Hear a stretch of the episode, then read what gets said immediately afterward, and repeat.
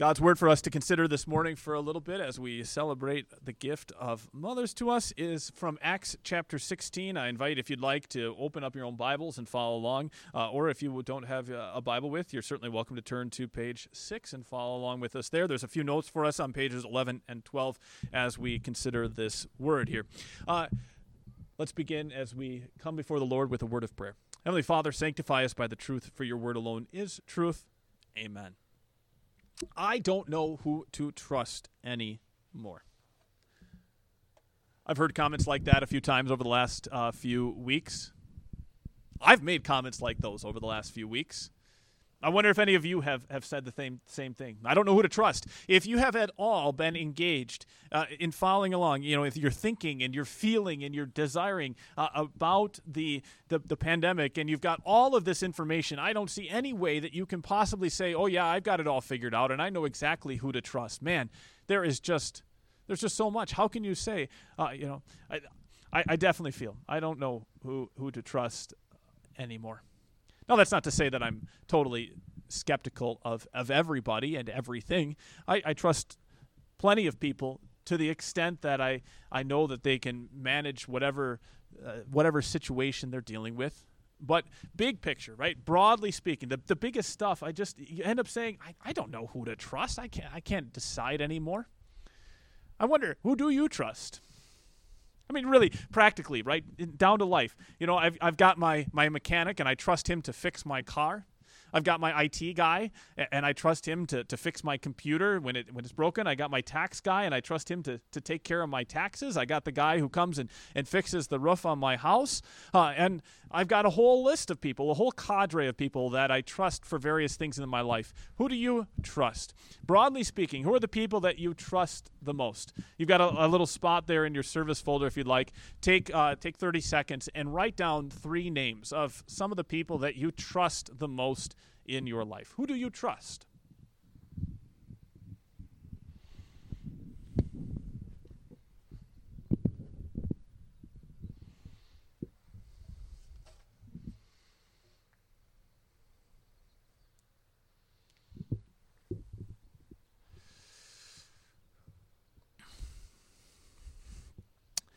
If you looked at my list you'd see on my list the two of the top three names are are women. Uh, the first one's probably my wife, the mother of my children. The second one is my mom. Isn't that sweet? Thank you. Yes, I know. Uh, you know, and, and, the other one would be a, a, fellow pastor who I tell practically everything in my life to. Those are the people that I, I trust more than anything, and I think it's wonderful that I can put two ladies on that list. It, you know it just makes me a little happy uh, to think about that. Out of everybody in the world, I mean, I don't trust them to do my IT work. I don't trust them to fix my car. I don't trust them to repair my house. I'm not even sure if I trust them to do my taxes. Uh, but I do trust them that if I say, here, this is this is what I really care about. This is my heart. This is my life. These are the things that are important to me. I know they will treasure those things and, and protect them. And I, that's awesome. Uh, you know, you think they're not superheroes. I mean, everybody says moms are superheroes, and that's great. Uh, but they don't wear a cape and fly around like Captain America and rescue the universe. Uh, my mom is not a politician or a CEO. Uh, my mom has not won the Nobel Peace Prize, and yet I, I trust her. I trust her. Why is that? Why is that? You know, it's an interesting right. Late this today, we've got two ladies in this lesson from God who who don't just invite us to trust them. They say, "Here, trust in something far greater than us. Trust in someone far greater than us." And so let's see that from Acts chapter 16. Paul and Timothy and his companions have come to this city of Philippi. They head out of the city of Philippi on a Sabbath day. They go to a place alongside what we think is the Krenides River, the Krenides River, where they sit down, they pray. They it's here that tells us they discuss, they speak about the word with people. And then we, we go further on in the lesson. It says that they heard this message. What that is saying to us is they engaged in rational discussion. They, they engaged in a, a, a, rational conversation. They engaged their minds, but they engaged their minds to explore the beauty of God. And this is a, a wonderful thing. You think, here's, here's the, the people Paul, they're not they're not in a church building. They've gone to the side of a river so that they can practice their convictions. They worship, they pray, they, they discuss, they use their minds. And yet, they're, they're using their minds. Paul uses his mind, Lydia used her mind. The key thing happens when, when it says, The Lord opened her, and that's Lydia, the Lord opened Lydia's heart. There's something going on here more than just the thinking of their minds. It, you know, it makes me think about a, a man who said, um, he said, I, I need to, to talk with you. I, I, am is it okay if I sit down and, and this wasn't me, it was a, somebody else, right? But I'm stealing this story from somebody else. Is it okay if I sit down and make a list of all of the things that I have, have done in my life that really bug me? Because there are a lot of days where I wake up in the morning and I am so physically in pain that I can not get going. I, I I'm so physically in pain. I'm sick because of the things that I've done. I'm just weighed down with all of this shame. Can I make a list and I can I sit down and and tell these things to you sometime? You think, what would religion tell that guy? Religion would tell that guy, here's how to fix your life. Here's the things that you need to do to make your life better. Uh, and, and maybe psychology would tell that guy, here's how you need to think differently about those things so that you can you can think better in your life and maybe his friends or his family would say here's how you feel differently about the things in your life so that you can handle those things god shows us through lydia this morning he says the lord opened her heart something far greater than just thinking differently or feeling differently or even even even having a, a different way of living a different conviction needs to happen we need to have our hearts opened in, in the Bible, the word heart, it, it's always a metaphor. The heart is a metaphor for our deepest commitments. It's a, a metaphor for our self uh, self convictions. It's our thinking and our feeling and our, our convictions all wrapped up in one. Your heart is is your person. That's why Solomon says, um, he says this. He says in his wisdom, he says, "Watch out or take care of watching your heart, for everything you do flows from it. He's showing us, you and me, he's saying, if, if you want to fix your life, if you want to watch your life, change the, your thinking and your feeling and your convictions so that something else happens, then you need to watch, first of all, your heart. Something greater has to happen. And, and so he's saying this is what re- real religion, good religion does. It, it opens our hearts right religion, good religion, needs to open our hearts. And, so the question is can Christianity do that? Can, can the gospel, can Christianity open our, our hearts and our, our lives? There's two examples here today in this lesson. There, there's two women. Christianity doesn't have a very good uh, track record, maybe you could say, with women. Um, a lot of religion doesn't, but, but Christianity doesn't either. Take the example of Abraham, the father of the faith. Abraham was a not a good man in, in the way he treated his wife. Uh, he he convinced his wife. He gave his wife away to a political leader, and then he convinced his wife to lie about their marriage, and then he did that not once but twice. What a guy, huh? Uh, or if you want a more modern example, you take something like Seven Brides for Seven Brothers. I realize it's a, a farcical story, but I have to imagine it happened more than once. You know, where the where the brothers go and steal women so that they can have wives, and then they say to top it all off, "Oh, we forgot the pastor. We better go steal the pastor so we can force him to marry uh, these women to us." who says that about their religion, right? Uh, and, and, so what a what a terrible examples. And, and, yet there are there are plenty of good examples uh, of women who respond differently to Christianity that make me realize there's something much more going on here. I think about somebody um, that I've been looking into named Rebecca McLaughlin. Rebecca McLaughlin, she was an undergrad at Cambridge University in England when she first came across the biblical teaching uh, in Ephesians 5. And she read that sentence that says, Wives, submit to your husbands as to the Lord. And she, she was repulsed. She said, That's you've got to be joking. That's crazy. I, I would never, I would never do that. She was totally repulsed by it.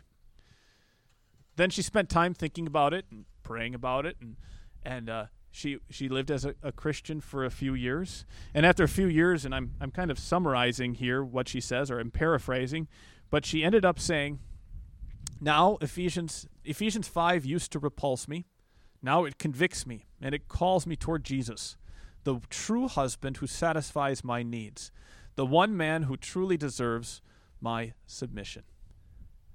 And she's by no means the only one, is she? First, we've got two ladies today the first one is named Lydia.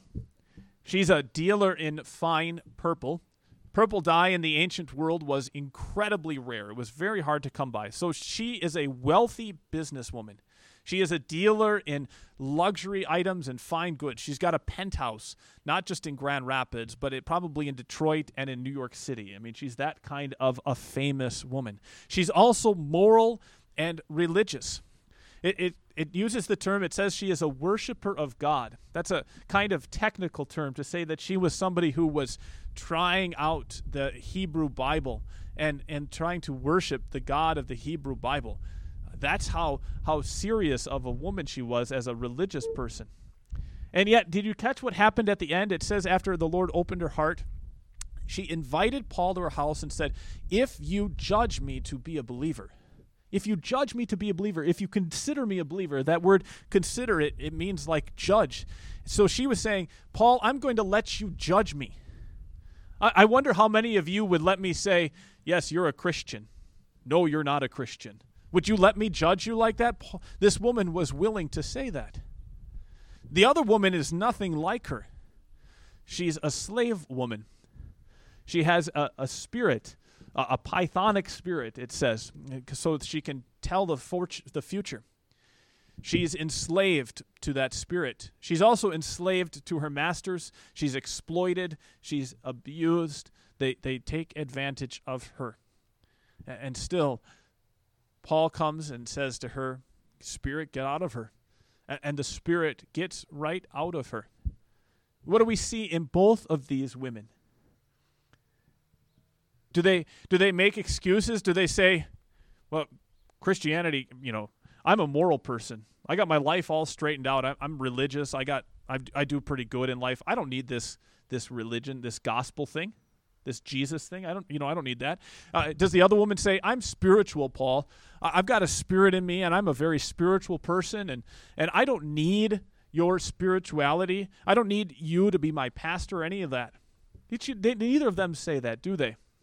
One commentator, well, all the commentators point out that in this lesson, we meet all three elements uh, of religion in the ancient world. We meet Judaism, the, the God of the Hebrew Bible and the God of Paul. We meet the, the Roman gods, and we meet the spirit world. And, and Jesus says to each and every one of them, You don't need a synagogue anymore. I am the way. And, and I am the the true son of the gods. You don't need the Roman list of gods. And the spirits, they quake at me. None of these women, neither of them, can, can excuse themselves from the claims of, of Jesus. See, and that's that's the thing. If Christianity is going to open our hearts, then we need to stop ruling our hearts. We, we will we need to give up that, that rule of our hearts, don't we? We need to let that happen. You know, one of the exam- best examples in the Bible of, of mothering is a woman named Hannah. Hannah was childless. She prayed to God for a child. She got a, a child. She had that child. She raised him for a few years until he was able to live a little independently. And then she took her small child four or five, maybe seven years old, and she gave him away. She gave him to God for service in his world. She named that boy Samuel. Samuel means I asked the Lord or I asked God. She called him Samuel, saying, I prayed for him.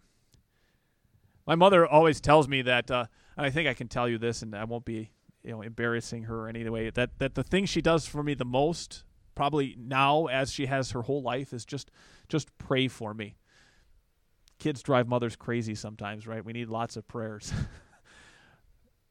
samuel's mother hannah did way more than just pray. Samuel's mother Hannah, it says, she poured out her heart. She says, I'm pouring out my heart before the Lord. That's how ser- seriously she prayed. There was one thing in the world that she was willing to pray for for her child, like that. When Jesus was on the cross, he, he said the words of Psalm 22 many times. And there's one verse in the Psalm 22, verse 14, that says this It says, My heart, my heart has turned to wax, it's melted within me. What Jesus went through on the cross, his own heart, right? the center of his, his self determination, his, his thinking, his feeling, and his convictions, he poured out his heart. He didn't keep his mind and, and his feelings and his convictions to himself. He poured out everything that he was on that cross. And there was one thing in this entire world that he was willing to pour himself out for his children, you and me. He isn't just going to change your thinking. He isn't just going to change your feelings. He's not just going to change your convictions. He's going to give you a new heart. He, he says to you, You are you. I made you in the image of God. You're, you're wonderful. I would love nothing more, though, to see you have a new heart. I will pour out my heart so you can have mine. Friends, rise up in that message. I have given you a new heart. It's, it's greater than all of your thinking, greater than your feeling, greater than every conviction that you have. You and I can all say we've got somebody out there we can trust more than anything, and He has put Himself right in here, right in there. Rise up. For this gospel, God is greater than our hearts. Can we pray? Heavenly Father, we we understandably distrust so many people in the world. People are evil, they take advantage of us, they misuse us. And so our hearts become skeptical, shameful, hurt, and everything else. We pray that your gospel first would open our hearts, and then we would stop trying to rule our hearts and let you pour your hearts into us. Give us this new heart, Jesus, for your sake. Amen.